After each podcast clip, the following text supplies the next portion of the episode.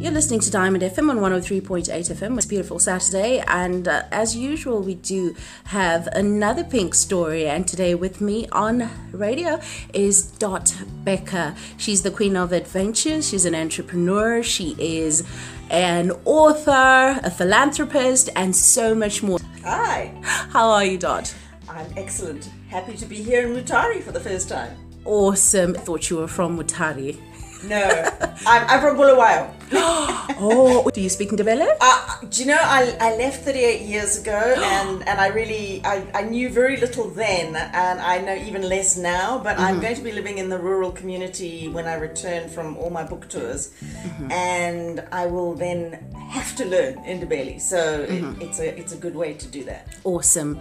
and all the things that you described and um, and I think I'm just me. I think the, the most important thing that I've learned in life is just to be me, to be authentically who I am, no matter what the circumstances around me or who the people are around me. I think as women, we tend to adapt ourselves to the situations and the people around us, especially, sorry to say, but especially if they're men. And um, if there's one thing that I've learned, because I'm now 62, Wow. is that being me is, um, as, as actually a friend of mine who used to live in Harare, um, Sharon Halliday, and sa- sent me a, a sticker once, a, a very long time ago, and she said, be an original because all the copies are taken. really does make a lot of sense. All right, so Dot, the Queen of Travels. Tell me about that that story. How did that begin? Um. Oh well, actually, my, my you know I've lived in six countries on two continents, so um, I never realized until I came back and everybody started saying, "Wow, you you really like to travel. You really like to go places and do." And I was like, I, I kind of think my life has drifted me. You know, I've always been interested and intrigued by new places and, and new people. Um, so I never really thought about it, but for two years I lived in. Um, I I bought a, my ex husband and I bought a big RV and we traveled around part of Europe and lived in Portugal. In that, and I really loved that experience. He hated it, unfortunately. uh, he was he he was very stressed all the time, and I was like loving it.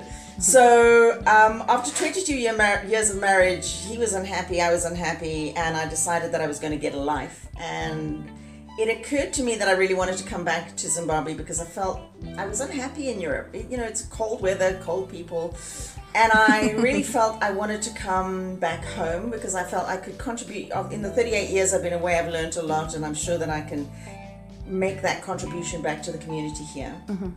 And so I wanted to do that, and then I thought, eh, you know, I've kind of driven North America and I've driven around Europe, and I like an, a, a motorhome, you know, an RV or a camper. Um, and then I thought, hey, why can't I drive home to, you know, through Africa? And why can't I get a camper? You know, one that I can fit into a car parking space and and make it my home. And that's what I did. And so the idea was born to drive through Africa. And then it took me about two and a half years before I got everything organized. And because I left with my ex husband with everything and just packed 35 boxes of my stuff. And so I started from scratch at the age of 58 and um, yeah, put my life back together again. And then I, I traveled through Africa, and I found my joy again. And that's one of so I not only did the physical journey in terms of finding out more about Africa, but I also did the internal journey in, in terms of finding myself again and finding out who I am and and that's why I say I, I now am originally me. I'm just who I am and very comfortable with that. Doesn't always please everybody else, but I'm not here to please everybody else. I, it took me eight and a half months. So I took a so the, the one question that people always ask me is how did you get from Europe to Africa? I took a ferry from Barcelona to mm-hmm. Morocco. And and then I started my journey and I went around the more or less around the coast um, of West Africa. I did not do East Africa. I did West Africa. I did not know that it was one of the most um, challenging overlanding routes in the world. Ignorance got me a very long way. Okay. so, but the journey itself took eight and a half months. Okay. Um, what were the challenges that you actually came across traveling? The biggest challenge was I I was in a I am still in a two wheel drive Ford Transit that is a 1998 Ford Transit, and being in a two wheel drive restricts me in terms of you know the places I can go. Okay. But at the same time, my van is spectacular. so um, we managed to traverse, I would say, in Africa, I probably had about a third good roads, a third roads that were, you know, very potholed and very dodgy, and a third there were no roads. Just Wow. no. Um, just tracks, just dirt, rock, corrugations. That was the biggest challenge. It was just, it was exhausting. I think the other challenge was the weather. You know, the weather. It's it's incredibly hot. Um, so it, it can be between 25 and 30 degrees in West Africa, and that was the dry season or winter, as we as as we have inherited. It, we should just have a dry season and a wet season in Africa. Anyway, it was the dry season, so it should have been cold, and I was totally unprepared for the points. Were mostly the most bizarre moments I had, apart from some of the border crossings as well. Um, but you know, they would co- I would come up and then they would hand them my papers, and I, of course I'd be driving on the right hand side. They wouldn't say they'd say Zimbabwe, and I'd say mm-hmm. yes, and then they go Zimbabwe. Where are you from? I'd say Zimbabwe. And they go, no, no, no. But where are you born? And I'd mm-hmm. go, Zimbabwe. You're like, what? So yeah, and sometimes they would say, ah, you are African, and I'd be like, yes, so that's me. All right. Um, did you ever um, come across robbers or any dangerous situations? Any life threatening? Never had a life-threatening situation. I did fall prey to a bait and switch, but I only lost twenty dollars. So in Guinea, um, most of the petrol's on the black market Okay. um, or fuel. And I got to a garage and there was no fuel, and the guy was like, "No, no, I can get you fuel." And I was very worried that I wouldn't make it to the border. So I said, "Okay, but just give me twenty liters because I think I, all I needed was twenty liters." So um, anyway, they, they they pretended like they were putting in the fuel, but they were distracting me at the same time. And it was un- wasn't until I got in the vehicle and drove off that I saw the meter hadn't moved, and I was like, I've been duped. I was so mad, and I could I, I decided I I could either go back and give them hell, but they would probably run off anyway, True. um, or I could just carry on. So I just carried on, um, and yeah. so, which countries did you drive through? Uh, in order uh, Morocco, Mauritania, Senegal, Gambia, Cameroon, Gabon, Republic of Congo, Cabinda, Angola, Democratic Republic of Congo, Angola proper, uh, Namibia, Botswana, and then back home to Zimbabwe. Wow, that's like a mouthful. oh my! And um, did you experience different cultures on the road on the way? Um, yeah, you know, like this is the one thing that people, go, you know, when I say this to them, they completely freak out. I'm like, I love the people in Nigeria. Why? I, they were just so funny and they were so hilarious and they was I had the greatest fun with them and they were so friendly. Um, they're really tough on each other though. I mean, really tough on each other. But they were brilliant to to, to me. Um, and and they were helpful. They helped me out with my car. I lost my clutch in Nigeria. I got put into the Radio Nigeria compound. They organized a mechanic. Everything was sorted out. Um, yeah, it, I, I love Nigeria. I love the people in Nigeria. And then I got to Cameroon, which is right next door, and the people there were completely different. And I was like, I actually was heartbroken actually because they're like, I was like, oh, the people in Nigeria are so great. How come the people here are so unfriendly? You know, like wave and they'd like, I'd go bonjour, and they'd be like, Yeah. so, so um, I think I think the thing that most impressed me was the moment I got into sub-Saharan Africa, which is in Senegal, uh, and I saw the, the the black people. Was like a I felt at home because it was like I'm. You know, it's familiar. yeah, this is so familiar, and this is, and I, it smelt like Africa, you know, because North Africa is very Arabic, and and the people are very different, and, and and I loved Morocco. Morocco is brilliant. I mean, absolutely lovely place. I would definitely go back there. Um, but when I got to Se- to Senegal and I got to Sub-Saharan Africa, the thing that impressed me the most is African people of color are the same. You're all the same. You're all the same source, the same root. You make the same sounds. You know the the the acknowledging sounds of. eh, ah, You know all of those. Those are not European sounds. Those are African sounds. Awesome. And it was I, when I heard them, I was like, I, I was kind of transport transported home. I was like, Am I there already? You know. um, but no, you guys are. You know the the homes, the huts are the same. The mm-hmm. I think the thing that impressed me the most was that you're from the same root. All right. You may be different tribes, mm-hmm. but you're from the same root, and I think that that's something that African people should value more. Is is your your your sameness mm-hmm. rather than focusing on your difference. Differences. Great. I love that. Weren't you afraid? I get asked this question all the time, and I I was concerned because I never knew what every any day would bring. Um, borders, police checkpoints, which, which there were plenty.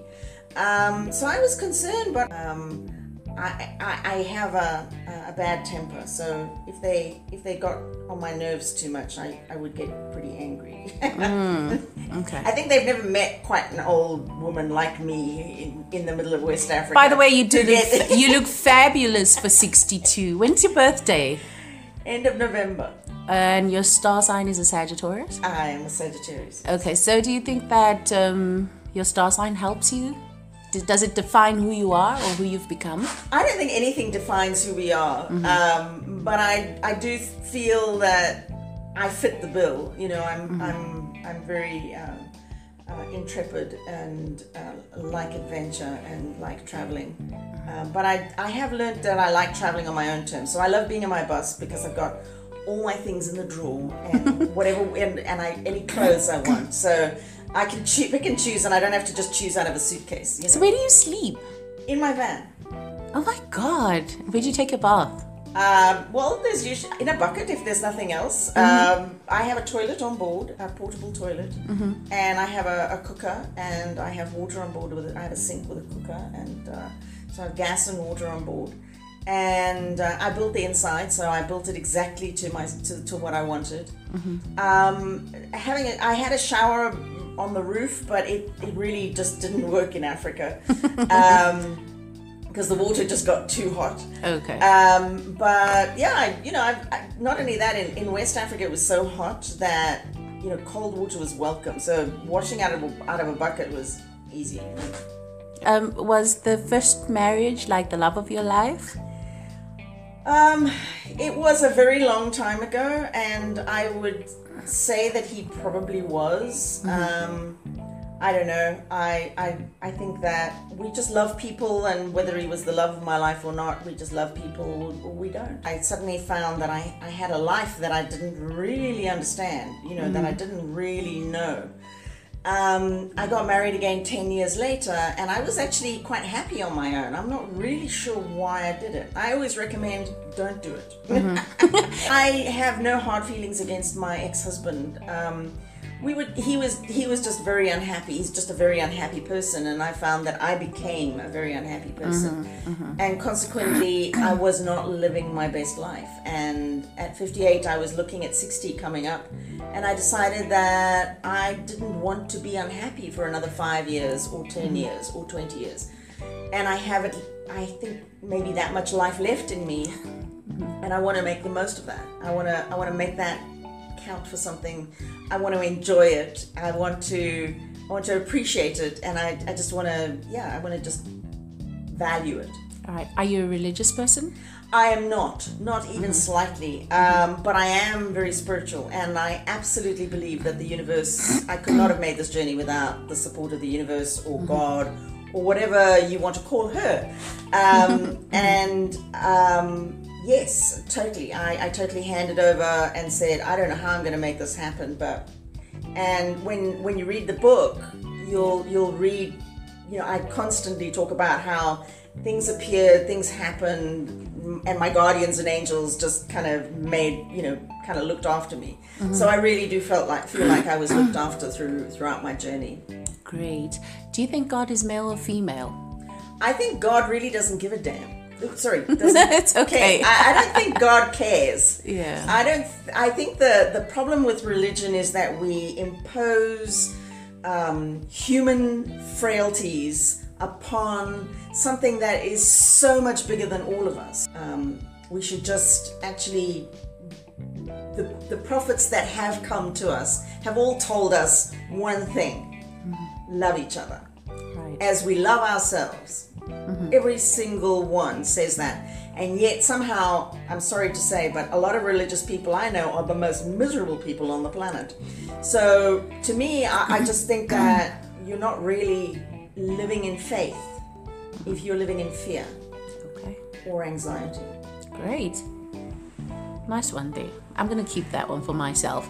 All right, so let's go to the book now. You're an author as well and an entrepreneur and so many other things. Let's talk about the book Coming Home to Africa. Going home to Africa. Going home. Okay, well, we, we're receiving you. Yeah, I'm here already. Okay, All right, yeah. going, going home.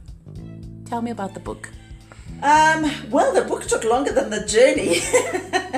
And um, it's you know it's not a work of fiction. It is my story. Um, as bizarre as some parts of it are I was, I was as I was writing it I was saying to my editor you know I'm, I, I think people aren't going to believe some of the things that happened to me but um, I it, it, I was I had a good time writing it. I just took all of my journey and downloaded it um, and I didn't keep a journal while I was on the road. There was just no time. I was responsible for everything: my washing, my car, my you know cooking, cleaning, mm-hmm. everything. So there just wasn't time to journal. But I did make voice notes sometimes when I was on the way, mm-hmm. and I took photographs, and I kept kept my Facebook and social media up to date. So as much as I possibly could, you know, mm-hmm. signal and data permitting. Yeah. So I, I and my memories of the whole journey are so incredibly vivid because I just you know I lived every moment. I literally.